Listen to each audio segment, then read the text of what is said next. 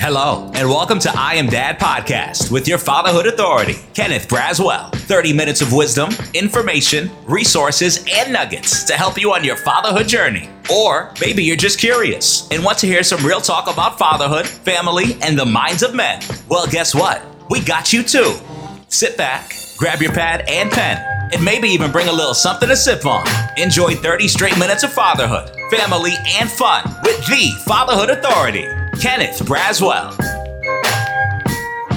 Welcome to I Am Dad podcast. I'm your host, Kenneth Braswell. Thank you for joining us another Sunday morning for a great conversation. I appreciate each and every last one of you um, for downloading I Am Dad podcast. I'm sure you guys saw a few weeks ago.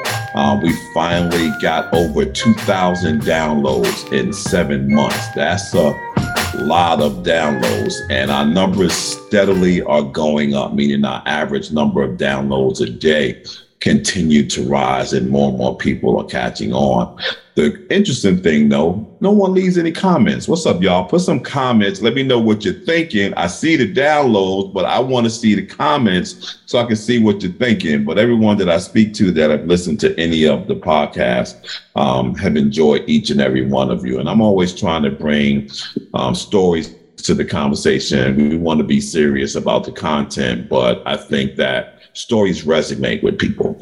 And so, where we can bring the stories of people around the issues of responsible fatherhood and daddying and, and, and, and parenting and relationships and all of those things um, to entertain you as well as inform you, I think that's the best formula for us all. And my guest today is no exception and someone that I call on often, often, often to help me in this conversation. I've been dying to get him on, just been kind of like spinning um, like we all do. And many of you know him. If you've seen me, you've seen him. If you've seen him, you've seen me, Mr. Patrick Patterson. Um, he is the president of Global Partners for Fathers and Families Consulting LLC, which is a national consulting firm that equips schools, hospitals, Head Starts, Healthy Starts, public and private sector agencies with the tools to authentically serve fathers, men, boys, and their families. Um, Patrick has launched and managed community, statewide, and national fatherhood programs during his 20 year career, including serving as the contract manager for the National Responsible Fatherhood Clearinghouse during Presidents George W. Bush's, President Barack H. Obama's, President Donald J. Trump's, and President um, Joseph R. Biden administration. As an expert working with fathers, men, and boys, Patrick has been featured um, as a keynote speaker, a workshop leader, and trainer in 46 states, the U.S. Virgin Islands, and seven, di- seven different countries. And we're going to talk about those in a little while.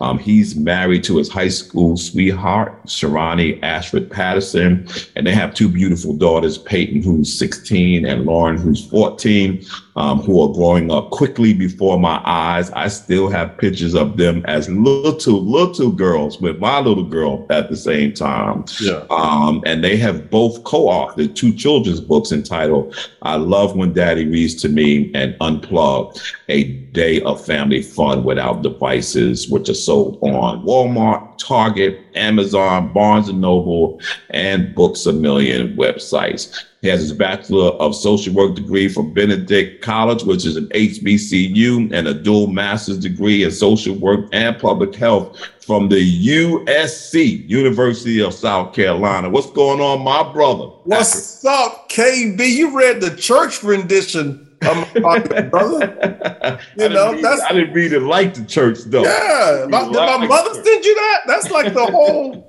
oh, you need nothing but social. You got everything, brother.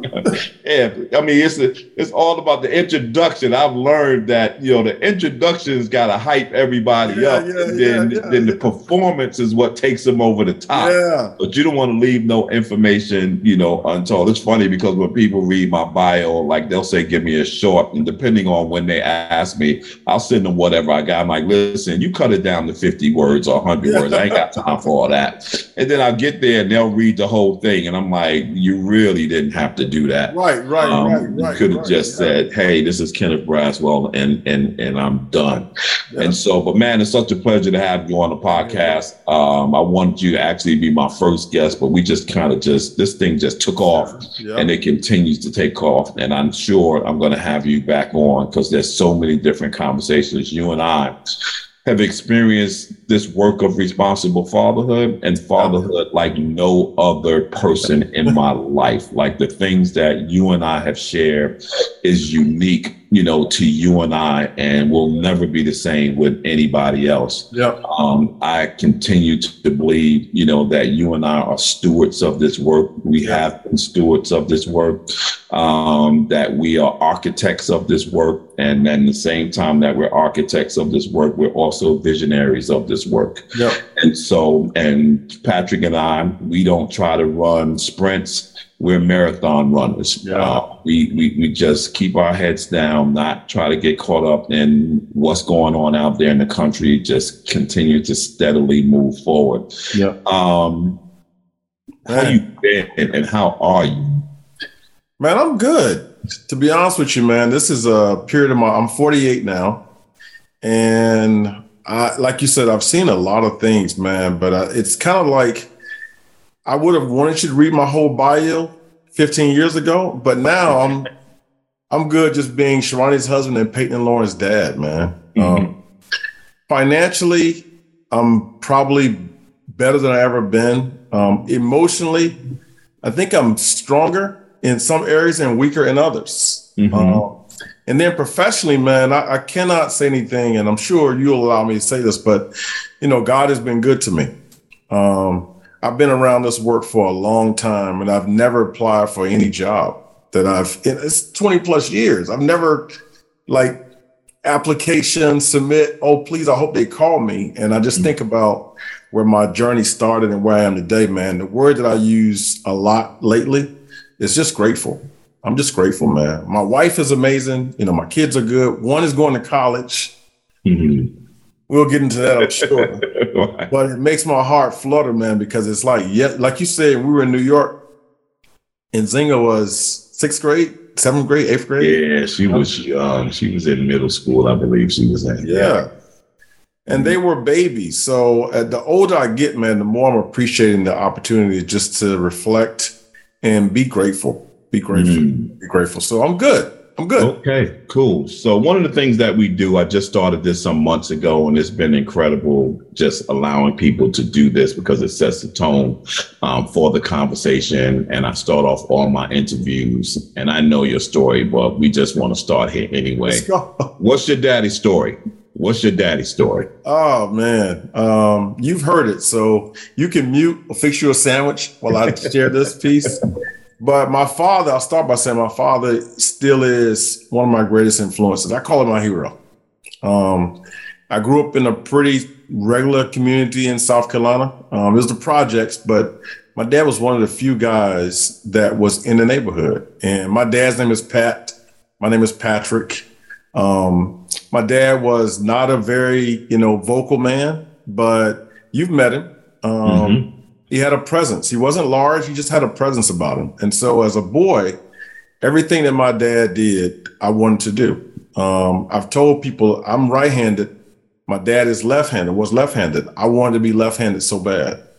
So as I think about what he meant to me and my siblings, my dad was a perfect guy to me. And then probably 14 or 15 is when things changed for me. Uh, my dad was a pretty straight laced guy during my childhood, but previous to me being born, he did all the stuff that we don't like to talk about, you know, from incarceration to using to drinking. And as a boy, man, my dad was solid. I didn't know that guy. Mhm. I didn't know the drinker. I didn't know the alcohol. And I didn't know the guy that used. And probably around 14 to 15, my dad had a, a major issue where he, he, I'm gonna say relapse. And the guy that I knew growing up who taught me how to fight, taught me how to run a football, you know, made sure I had a haircut every week. made sure my brothers and I shined our shoes for church. People don't do that no more, but shined our shoes for church. Um, the guy that literally taught me how to be a, a, a respectable young man at about 15, actually, um, he went he went backwards. You know, he had an event where he went to at his job was being celebrated. We had just moved from the projects to the other side of town on the mm-hmm. other side of the tracks. Um, my father was three job type of guy during my childhood. Never seen him like, you know, like people could say go to sleep. I never saw him sleep. I saw him take naps, but never sleep. And I'll never forget KB um, when he finally got this one job that took us from the projects to this this house. Um, just how proud my family was. Mm. Um, nobody in my family had lived outside of like poverty stricken areas. So we finally moved to a place called Bonneville Estates. I mean, to the estates. To the estate. You hear me? You hear? to the estates. To the estates. To the estates. um, but he was a grinder. My dad didn't finish eighth grade. But if you asked him a question, if he didn't know the answer, which most times he did, he found the answer. Um, wasn't a very like rah rah rah guy, but if he said something, he meant it. So that's what I knew about my father. That's mm-hmm. what I knew about my father. And for me and my brothers and my sister, work was priority. Mm-hmm. Work was what he taught us. So I, am very proud. And we probably get into it, but proud to say that that foundation kind of rivals the second half of our time together when he was an alcoholic, when he was on the street corner, when he was going in and out of, and during my, you know, teenage to young adult years, going in and out of incarceration. Mm-hmm. Um, those were some tough years, man. Those are some tough years for me because I knew, I knew the first guy. Mm-hmm. Mm-hmm. And so I'll never forget, you know, the number of times that I'd be going to either practice or intern when I got to college or my first job, seeing this guy that looked like my father, but I, I said, that's not my dad. Mm. That's not my dad. So he, he inspired me. Um, one way he inspired me, I'll stop here, is I said to myself, because I knew how it felt when he left, I said to myself, if I ever had kids, I'm never to leave. Because I knew the feeling. I saw my mom make it okay. You know, she found a place for us to stay here. We stayed at my aunt's house, my grandma's house, shelter here and there. My mom did all of that kind of stuff to make sure we were good. But for the most part, my father had his own story. And nobody really cared to hear his story. And as a father now, I think about what he must have gone through in those moments where he was seen drunk or seen not as Pat, but the guy on the street, that must have been a lot, you know, for him to manage because people knew my dad. Straight wow. up, my dad was a pretty well known cat in the community, but that's a part of it. I'll probably share more, I'm sure, as we go through it, but that's the foundation that started me in this work was I wanted to make sure that men that I met knew that they mattered. And I think for my father, nobody really said to him that he mattered. When he was going down, going through, nobody stopped to say, "Hey, man, what's like?" You started with, "How you doing?" Nobody. I'm sure nobody asked my father, "How you doing?" How much of him is in you? Oh, it's a lot, man. My mom talks about it all the time. Um, his his determination to get things done is 100% me. Um, one quick story when my wife and I were pregnant with our first, we were in Delaware, and Sherani said to me she did not want to have our child be raised in an apartment. We lived in an apartment. So I will never forget, didn't have the money, but begged and borrowed and got the money up to get a townhouse. Mm-hmm. And the closing happened faster than I thought it would. And I'll never forget, I had a blue Ford Expedition, and we had three bedrooms in this apartment. We moved to a house that had uh, it's a townhouse, but it's multiple rooms, and nobody that I knew in Delaware, because we were new to Delaware, had time to help me. So I moved an entire apartment into this house by myself. That's something my dad would have done.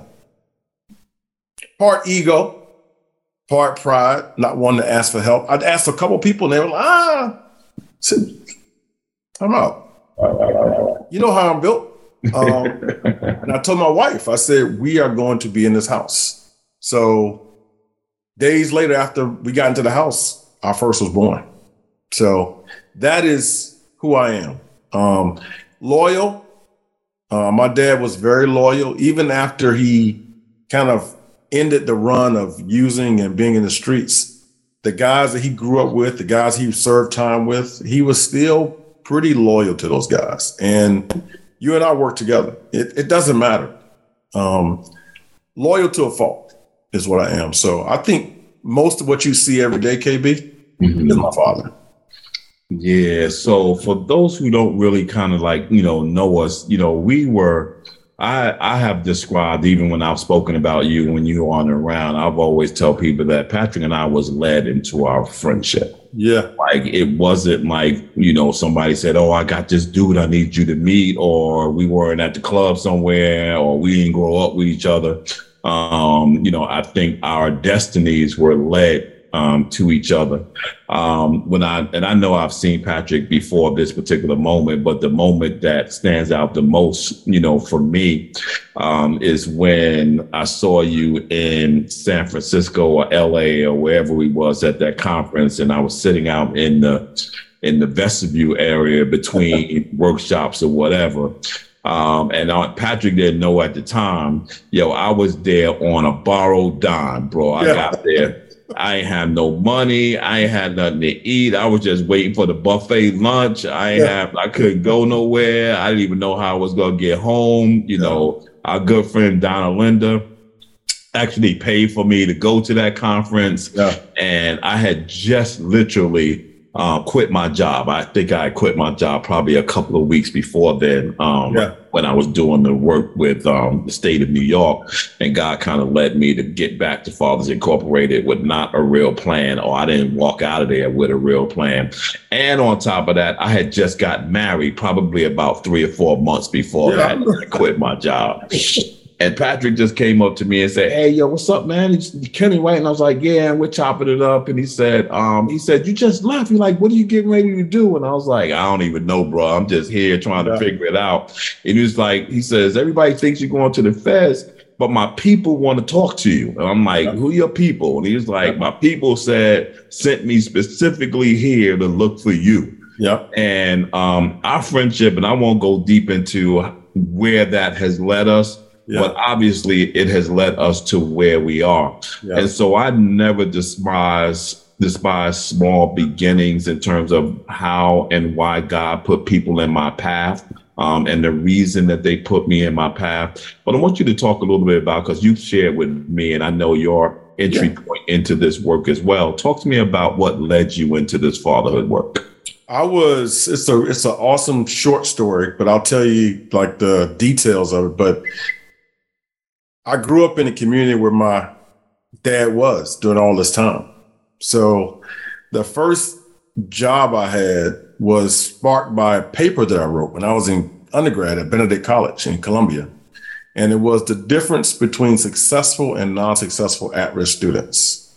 Mm-hmm. And the research that I found, this is limited research. This is not, this is not Pew. This is not, this is undergraduate turn in the paper research it said that, and of course, and I, I can't go without saying this, but ironically, man, most of the assignments that I got in college where they said you can write about anything you want to write about.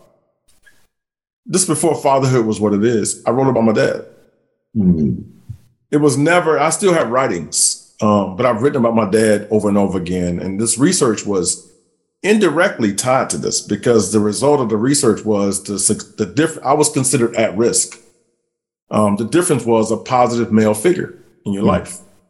So the paper that I wrote was I got good marks on it. People saw the personal story in it. I told my story in the paper, and it landed in the hands of somebody who was running a foundation that was about to start a fatherhood program. And I, okay, Um, I was prepared to go to graduate school. I had enrolled at USC for graduate school, and this guy was just now about to start a contract with USC. Mm-hmm. So, who's Patrick Patterson?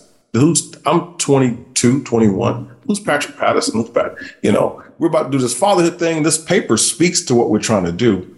Um, long story short, the guy and I meet. Um, he runs a 85 million dollar organization in my neighborhood, which I had walked past I had driven past, I rode my bike past it. I never saw the building because it didn't stand out. Um, he said to me, We're about to start this program and we'd love to have you be an intern while you're in graduate school. And I'm thinking, I'm not a father.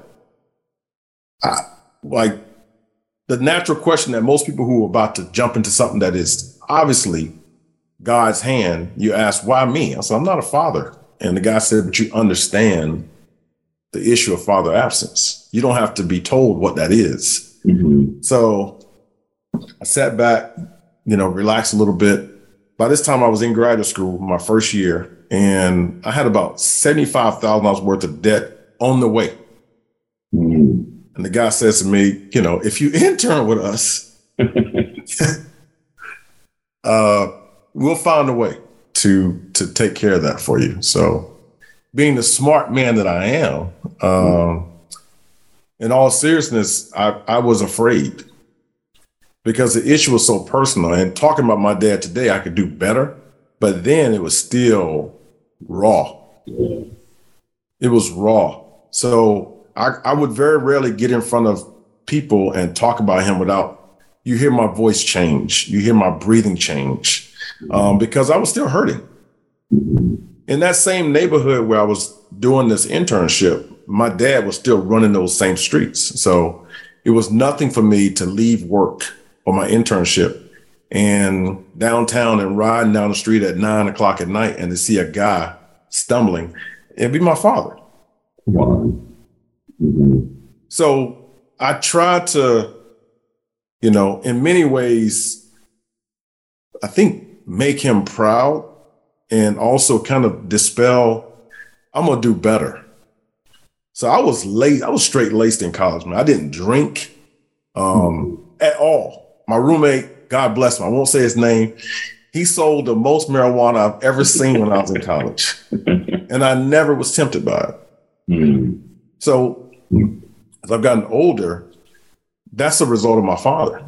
Mm-hmm it it channeled something in me, right? So I didn't veer. So when I finally got comfortable, and you were responsible for some of this, KB, I'll, I'll tell you the moment that it happened.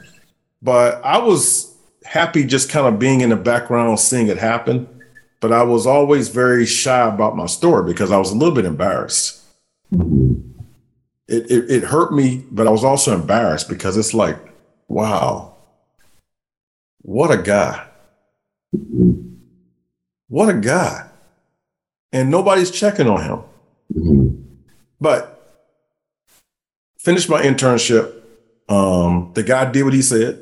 Uh, when I finished graduate school and undergrad, when they was talking about student loan payoffs, man, I ain't got nothing for you. I have nothing to talk about, right? Mm-hmm. So, in the middle of all of this, if you're hearing some of the journey for me, God has been controlling my movements throughout. And I was the first employee at this organization to run the statewide fatherhood program in South Carolina. I was not a father, but I got more comfortable embracing this is not mine. You know, this is God's. And the story takes off from there. Um, it's pretty amazing journey, man. But I was funding programs I was doing training, and then every now and then, people who would see me in these suits and they'd ask me, "So, same thing you said. Talk about your dad." I said, "No, no, no, no, no. This is not right. about guys. it's not about. This is my the blinders, right? This is not about me, guys." And I got to a place where I said, "Let me just own this." And the more I told my story, and I say this honestly, the more I started healing, mm-hmm. I was hiding for a while, man. I was very ashamed. I was so hurt. Mm-hmm. Um, and my wife, I give a lot of credit. Sherani was very helpful to me because there were days when I was in graduate school, my dad would call my answer machine and he would say, Hey, boy, you know, because he would be drunk for a while, right. whatever, and then he'd be sober for periods. Mm-hmm. And he always had my number. He'd always find me at an internship. He'd always find me when I was, when we moved to our first apartment, my dad could find me. Mm-hmm. And I couldn't see that he was still trying to stay connected to me. Mm-hmm. And the older I got and the more I had mentors and my wife, like I said, just kind of saying, man, call your dad. Right. Call your dad. So I don't come from this in a very academic space. I mean, like the journey for me has been healing for me as well. Mm-hmm. You know, and it's, I think that most of the folks in our circle um, got here the same way. Like the thing I love about um, our circle is, uh, you know, that in the midst of our friendships forming, um, that we have had a level of like I like I labor sometimes about like not having quote unquote friends, right? and so, you know, I remember saying to Tracy a few weeks ago, we were talking about something, and I said, you know, that my phone doesn't ring um, during the weekend. Like it doesn't, like nobody calls and say, yo, what's you doing? Let's go out and have a drink. Right. Like, like, and, and, and, and 90% of my conversations are work driven. Like if I wasn't involved in the work that I'm in, I would not have these conversations. And I said, and I don't know how I feel about that sometimes in my relationship because I question my relationships. I question whether or not um, they will live past my value in this space and yeah. in, the, in the work that I do. I remember Patrick when I did the um, documentary Spit and Anger. Uh, one of the things that I said to Jenks to what you just said is um, I want to tell the story, but I don't want to be the story. Mm-hmm. Yep. Right. And there's these things that you and I sacrifice based on what we went through with our with the relationship or in the relationship with our own dads and how we have tried to right that ship in relationship with our own children. Yeah. And then how we've tried to take all of that information and navigate what we're now doing with fathers. And what I want to ask you is, you know, I often talk about triggers and things that trigger me in this work because there are these times where something will either trigger some mental area of trauma that is connected to me and my father, or it'll trigger some mental area of trauma that's connected with me and more specifically my first child. Mm-hmm. Well, maybe even my children now, these moments where if you I was to ask them on a scale of one to ten, how would they rate me as a dad? They might give me a 2 mm-hmm. Right. Those those those times scare the hell out of me. Mm-hmm. As a dad doing this doing this work, how often do um, your own relationship with your father and your role as being a father mm-hmm. um, is triggered within the work that you do? Mm. Man, that was a good question. Um, I would say, and this is my scoring sheet. Um, my my kids, they they really think highly of me, um, and so much so that I've had to get comfortable with how they appreciate me. Because it it you know it's interesting because most guys crave it, but when we get it, we don't know what to do with it. But my since I've been doing this work, I have been traveling. And to this day, you know, I get a warm reception. It's it's less of the running to the door, but it's daddy's home. Let's go get some something to eat. Or my my kids appreciate me. Um, my wife appreciates me, and the way that I embrace it now is different than I was when I was younger because I always felt like I need to do something else. Uh, I need to do more. I need to, I need to get us in this house. You know, uh, I need to make sure they get in the best school. You know, and I never gave myself credit. So even now, like I never call myself Mr. Fatherhood, but people have given me that title, and I'm at a place now in my life where I accept God's anointing. I accept that I've been blessed throughout, but for many years, man, I have always been, for whatever reason, put in the front. And I've never asked to be in front. When I was when I played sports in high school, I was a captain. You know, when I've been in meetings, they've asked me to, "Do you mind speaking?" And the true essence of who I am, I am clearly an introvert that is okay being extrovert. If that makes any sense. Yes. Mm-hmm. So my kids and managing what we talk about every day and how it works here, I now accept the fact that I'm doing the very best I can and that they appreciate it. And I have a hard time taking in accolades. Um, and I'm sure it's tied to my, my childhood because I was raised as a giver through church. Uh, my dad was a giver. He would have given his last thing off his back, shirt off his back, anybody. But I, I don't struggle with it as much as I used to. But I used to struggle with it a lot because I felt like I need to do more. But my kids are like, Dad, this is great. My wife is like, Thank you. I'm like, Nah. Mm-hmm. Should have got them two pair of shoes. Right. now I'm I'm better.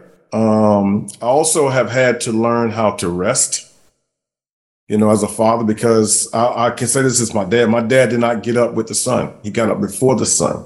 Mm-hmm. And so, as a young man, you didn't catch me in the bed on Saturdays. Um, and some of that runs you into a wall at a certain point, particularly with the pace of how we're doing things. But I always felt like I need to be up first.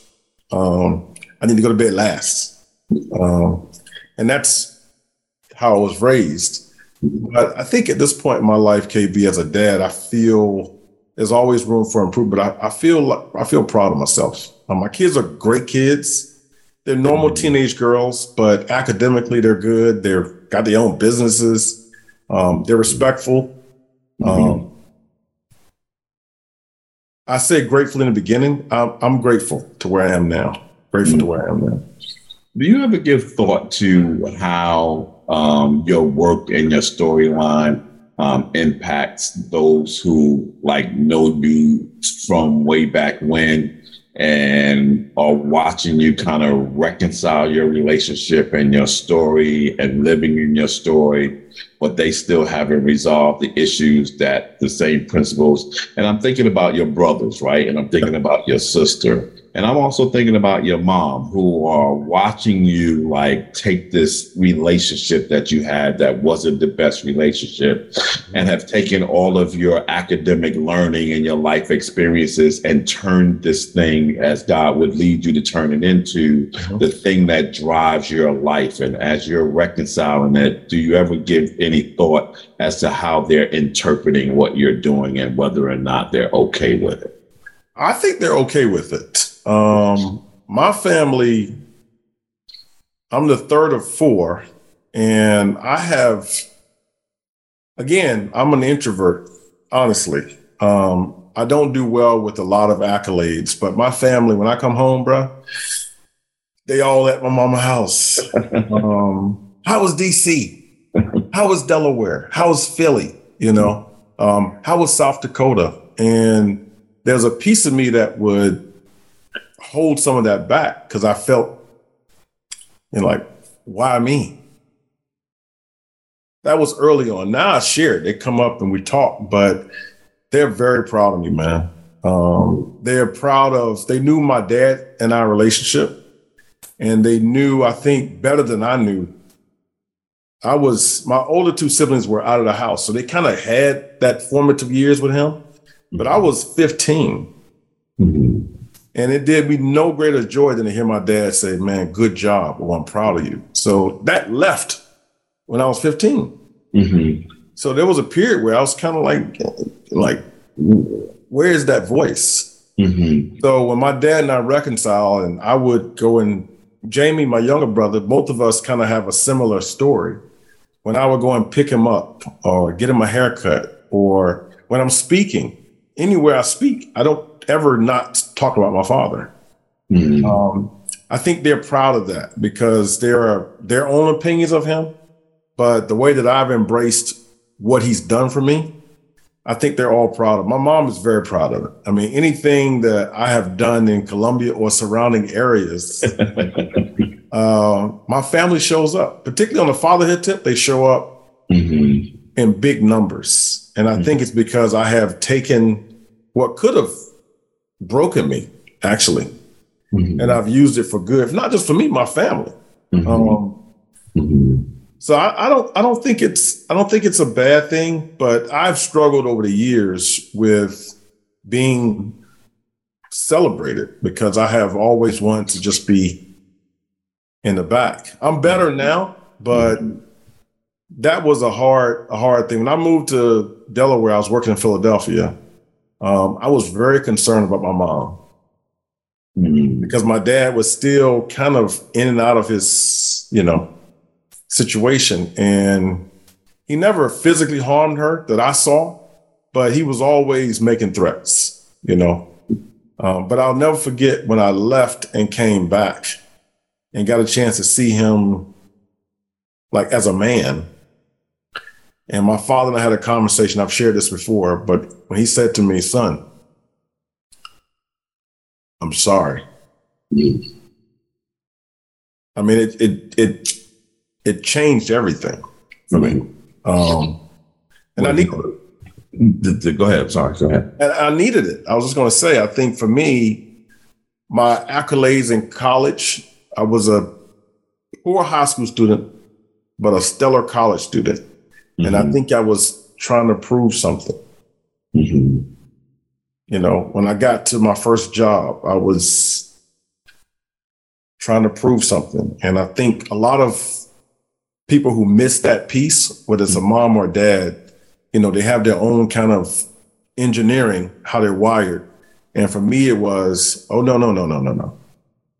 I will not be mm-hmm. like that. Yeah. Well, you know, you are a um, honorable and admired person um, for your authenticity. Um, yeah. That's why I love you so much. Um, you are who you are. Like yeah. you, there's nothing fake about Patrick Patterson. like when he shows up, that's Patrick Patterson with yeah. all what you may think are his strengths or maybe you think is weaknesses. Um, you are, you know, who you are. And I love um, that you show up that way because you are a mirror for my life in a way that in many ways you're contrasting to me right and so i remember having a conversation i think it was with shani i think me and shani was talking about you one day and i said you know i said I said, there is one thing that I'm extremely envious of Patrick about. And she was like, what is it? Like, what is it? I was like, I said, everybody likes him. like, everybody likes him.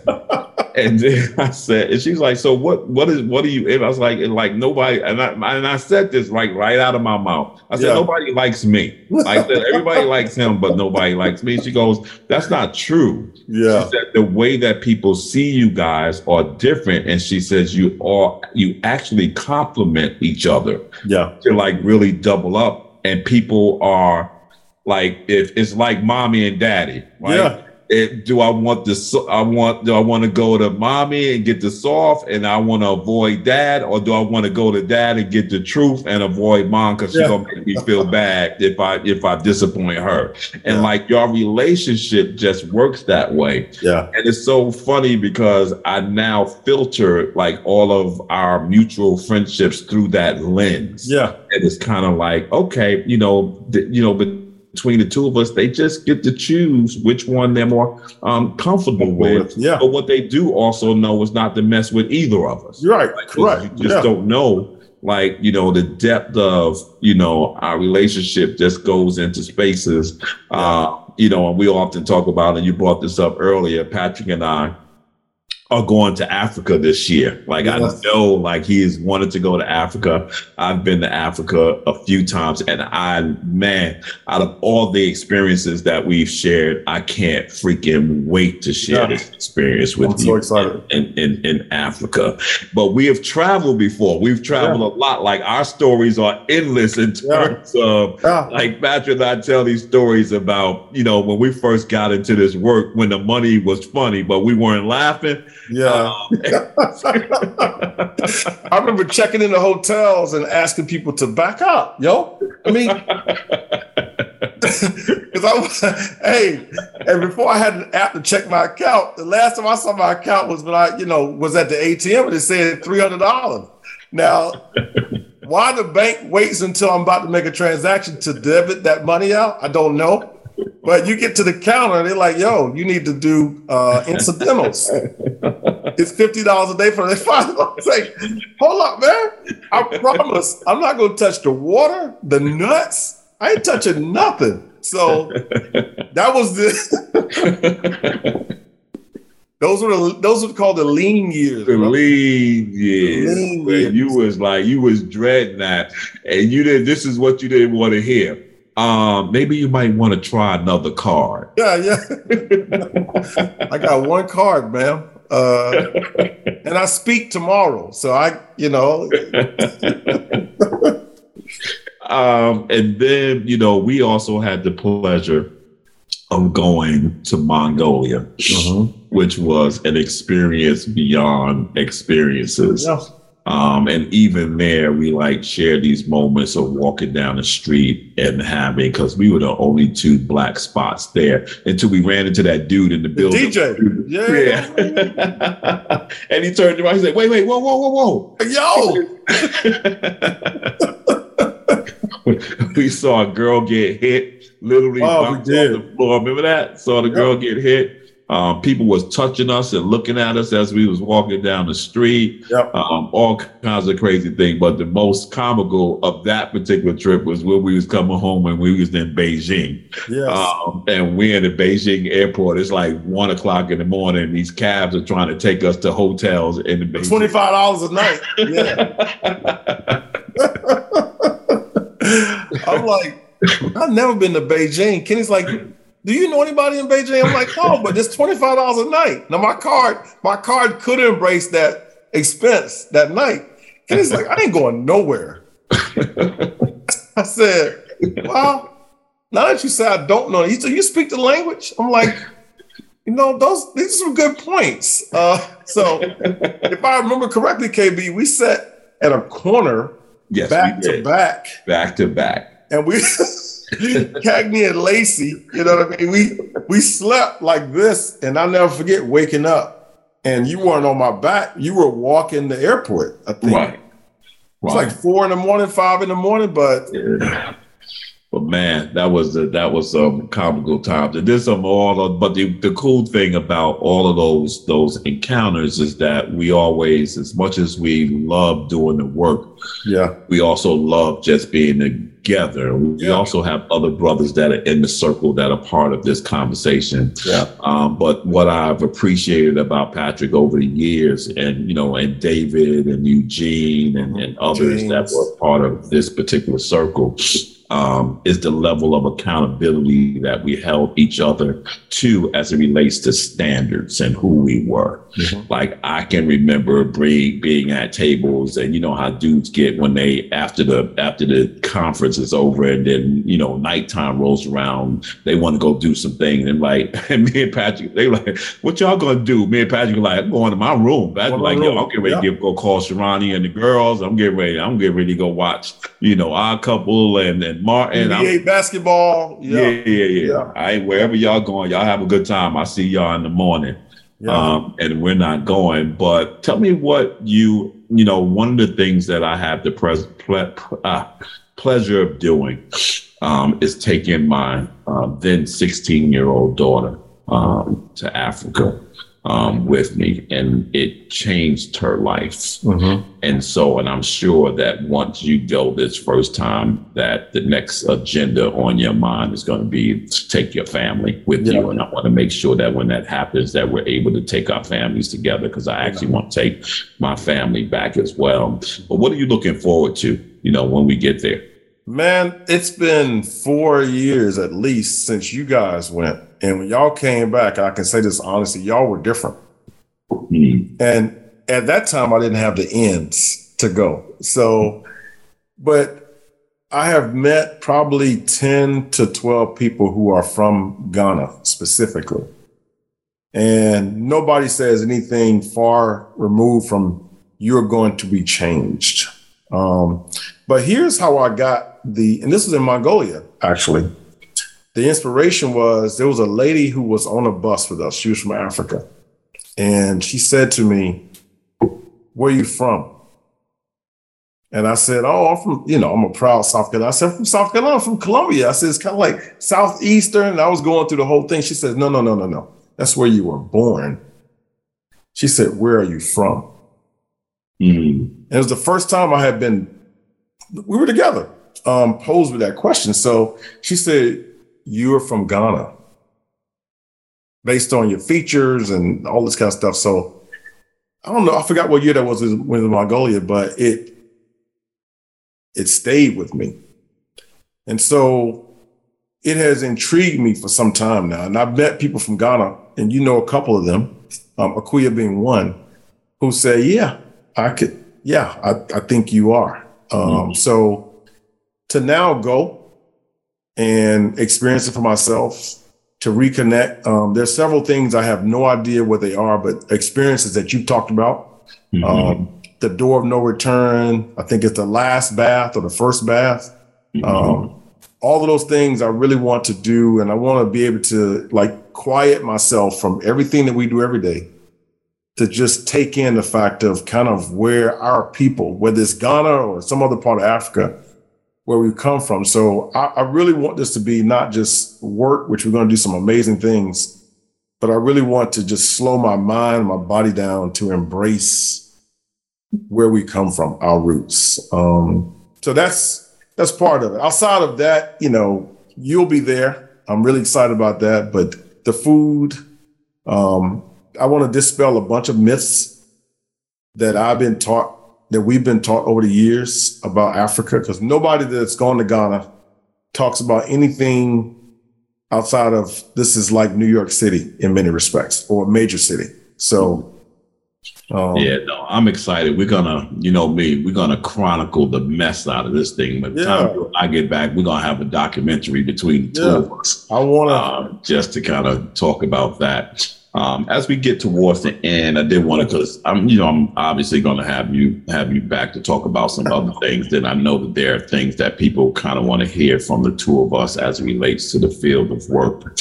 But as you're out there now, because our careers have kind of come, I'm not going to say full circle because I don't know what God's full circle is for us. Mm-hmm. But I knew that I know that we're in a different part of the circle right now. And the part of the circle that Patrick and I are in right now is in this direct service mm-hmm. piece of the surf circle, and that is working directly with dads on the ground. Like him and I have done the TA stuff, the the the the the, the conference stuff. That we've we've been there, we've done that. Mm-hmm. But and I've resisted, and he knows I've resisted doing direct service again because I've been there, done that, and now I'm here yeah. Yeah. And now I'm here and now I'm, I'm, I'm, I'm caught up here. like I, I, I love being here. Like out of your 20 year experience, like what is changing in how you think about fathers now that you're working with them directly on the ground than your philosophy about them um, in the 20 years prior from today? Mm. That's another great question, man. I think um, what I have learned and I try to impart to people when I'm doing trainings or just in my regular life is how important words are to men. So I didn't notice as much, but, uh, and I, I didn't say this, but like throughout my years with and without my father, I've gone through counseling and I've done therapy and I've done marriage counseling. Um, and none of it's been, uh, not none of, but some of it's been just to like tune up, but some I've needed. Like I, I was about to break. I was stressed. I was overwhelmed. And so those things have helped me. But in, in those experiences, but also in just getting more comfortable in my journey, I have learned how important it is to say things to men like, I see you, brother, mm-hmm. or good job, homie. Uh, or I love you. So maybe 10, 15 years ago, I would have been trying to create a bang up flyer and we'd have had a whole room full of snacks. And that's good. But a lot of brothers want to be connected genuinely mm-hmm. to men who care to people. But in this case, what guys have said about me that I'm grateful for is, brother, I appreciate you. And every time I talk with you, you have a good word. Mm-hmm. Or that you acknowledge I'm trying. You know, so I have found that when I meet men, and we've been in prisons together doing work, Kenny, mm-hmm. with no batons, they know nobody got a gun. Um, all you have is really yourself. And I've tried to lend my story just so brothers can feel like they are not the only one. And I've tried to lend encouragement uh, to brothers. And so that I didn't know, but I think that comes with time. that comes with time. Where are we going to be in five years? Uh, well, I won't have any kids in the house. Me, and you both. You won't either, right? Me, and you well, I'll be just on the cusp of getting rid of the last one, but there'll be no kids in the house. Yeah. I think I'll still be doing something tied to this. I don't think I've I, people have asked me and I've tried to do other things. My this is the base of all I do, mm-hmm. but I think I'll still be helping people. You'll be helping people, mm-hmm. but it may not be in a direct service capacity. Mm-hmm. Um, the stage that we're going to be on next, you know, I know what it is. Mm-hmm but it'll be in a helping helping capacity. It won't be small scale. I think it'll be large scale. So, um, last question. So, both of us are authors, and I'm so proud of Patrick because he has two children's books. We talked about that in his bio. Um, two books that he published um, with his daughters um, to help um, in this work and really amplify the um, presence of fathers in the lives of their children. Um, but what Patrick hasn't written yet, which is where I want to see him in the next five years, and I have one, if not two books that I also need to write, is your biography. Mm. Like, I know it's easy to write the children's book, but um, I can tell you when I wrote my first book, When the Tear Won't Fall, what that book has become for me is the answer to any question my kids have about me prior mm-hmm. to being born. Everything is in there. Like mm-hmm. there ain't nobody, there ain't nothing nobody can tell them about me mm-hmm. and about what I've been, what I think. That's mm-hmm. not in my book. And mm-hmm. so it's, it's, it's in that book. And my goal now is to write the second, um, you know, I say second half of my life, but this chapter of my life, which is when I started doing this work mm-hmm. up until now um, so that they will also have in their possession um, my frame of thought and how I've functioned through these last 20 years of doing this work and what that looked like. Is that something on their radar? Is that something um, you're thinking about doing? I have, I think I might have shared this with you before, but I had started doing it. Um, my dad died in 2015, and I had two titles. One was You Did It, which is a phrase that my dad said to me when I graduated college. You know, he was not in the best shape of mind, but he was at my graduation. Mm-hmm. You know, so, and he said, Boy, you did it. And I was thinking, this man could have been anywhere. And graduation is not like an all day, it's a certain time he was there. So you did it was one. And then the other title that I have written a little bit about is called Successfully Alone. Mm-hmm. And it speaks about my journey because as I went from the neighborhood to DC and all the places we've been, I have a lot of friends, um, but I lost a lot of friends too because people said, you know, you, oh, you're switching up on us. you know what I mean? And there were periods of loneliness in my journey because I would want to call and celebrate, like, yo, guess what happened? I just got this contract. And then you realize, like, hello, are you there? Um, you're waiting on a, you know, like, my man, good job, man. Man, I gotta run. And so there were parts of my journey that I was writing about just that path. Mm-hmm. And people say it's lonely at the top. I don't ever want to feel like I'm at the top, but in my journey to being who I am today, I've lost some people um, that I'm like, I didn't even talk to this person. I don't know why they, why are not talking to me? Like, what happened? but I have gone comfortable, and thanks again to my wife, realizing that what God has for you is is for you, and you can't worry about the the people who are actually trying to pull you down. Right. But that has been those two titles have been two that I played with. You did it and successfully alone. Well, this is a book that you and I got to find your copy. I got to get you this book. This is one. I'm actually. Oh wow! I'm actually interviewing this guy tomorrow. Wow! Uh, the high cost of men's success, lonely at the top. Yeah. And so it is crazy because this book is no longer in print, but I was able to find it on Amazon. And the book actually came from the Queen's Library, Library wow. in New York. Wow. so I'm gonna find you a copy of this book. Yeah, yeah, yeah. I have not started reading it yet That's because, crazy. and it's actually not even when I'm interviewing him on tomorrow. I'm actually interviewing him on his newest book, um, which is Why People Die by Suicide. Mm. And so it's one of those things, you know, given this work and the mental health of our fathers and particularly black men um, in this country right now, that we need to have a deeper conversation about. But Patrick, give everybody um, the wins and wheres and how they can get in touch with you and yeah. follow you and stay connected and all of that good stuff. Well, I mean, before I do that, let me just say thank you, KB, for the opportunity to share, man. I, I really, I love you.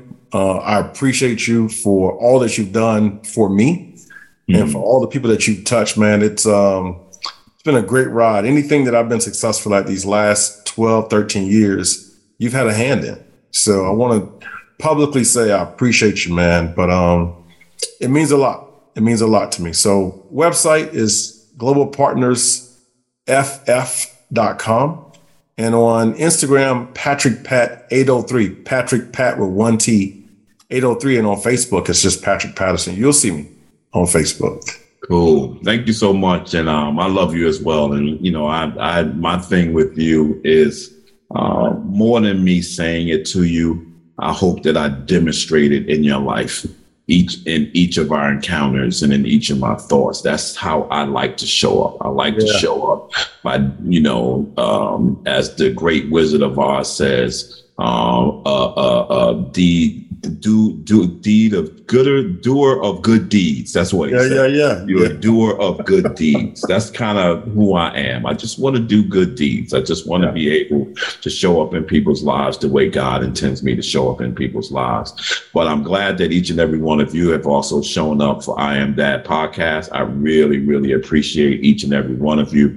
Patrick will be back. We got so much stuff to talk about. Let's go. So he's gonna be back, and I might even have to call him in on being a guest host every now and then. Uh, there's a bunch of people that you know I want to get in um, and have these conversations. This is going to be part of my legacy to be able to leave behind the voices of the field and the voices that are part of this field. And I want to make sure that all those voices are included um, right here. So thank you so much for thank joining you. I Am Dad podcast. You can find all of the past episodes on iamdadpodcast.com as well as going on YouTube to I am our, our I Am Dad um, channel.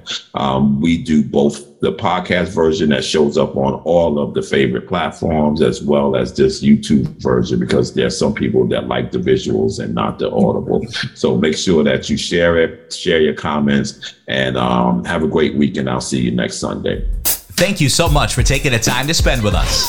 You've been listening to I Am Dad podcast. We hope that you have been informed, encouraged you to think, or even inspired your heart for the love of dads. The conversation does not end here. Come back and join us next week.